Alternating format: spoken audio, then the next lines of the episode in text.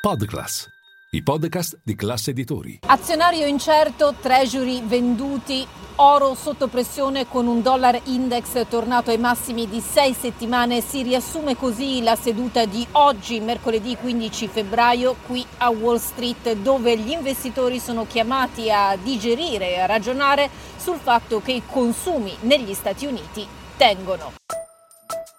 Linea mercati. In anteprima, con la redazione di Class CNBC, le notizie che muovono le borse internazionali.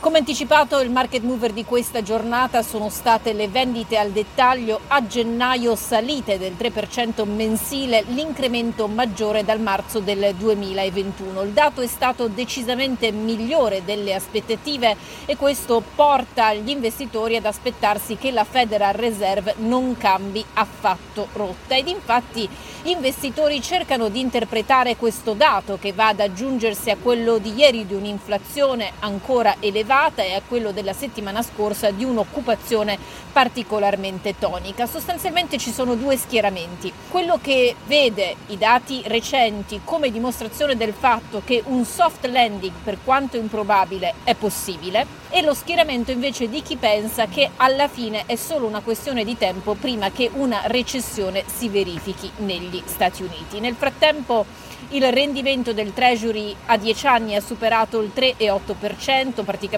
sfiorando nuovi massimi del 2023. Quello del rendimento a due anni è salito sopra il 4,6% e il titolo a sei mesi ha visto il suo rendimento mantenersi sopra il 5% per la seconda volta consecutiva. Ieri era stata la prima dal 2007. Nel frattempo WTI in calo con scorte settimanali negli Stati Uniti cresciute moltissimo nonostante l'Agenzia internazionale dell'energia abbia rivisto al rialzo a livelli record la domanda di petrolio per il 2023 e come detto l'oro appunto sui minimi del 5 gennaio. Tra le storie societarie da segnalare il rally di circa il 15% di Airbnb all'indomani di un esercizio da record con l'amministratore delegato che durante la call con gli analisti ha detto che la gente vuole viaggiare perché dopo la pandemia l'ufficio è diventato Zoom, il centro commerciale è diventato Amazon, il teatro è diventato Netflix e dunque si vuole andare sostanzialmente in vacanza. Tesla in aumento, qui ci sono prove di intesa tra il gruppo non sindacalizzato e la Casa Bianca di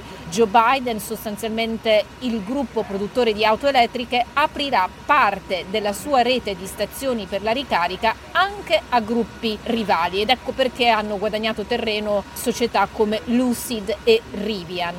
Per quanto riguarda sempre la galassia di Elon Musk, ricordiamo che lui stesso ha escluso un nuovo amministratore delegato di Twitter se non verso la fine dell'anno, perché sostanzialmente vuole accertarsi che i conti del social e la sua organizzazione siano sulla strada giusta.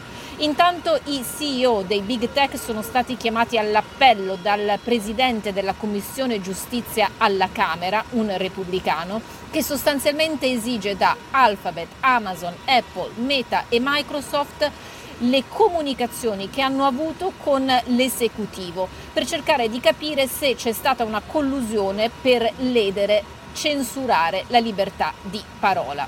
Quanto alle istituzioni internazionali, la Banca Mondiale dice addio a David Malpass, il presidente lascerà a giugno, quasi un anno prima della fine del suo mandato che gli fu dato dall'ex presidente Donald Trump.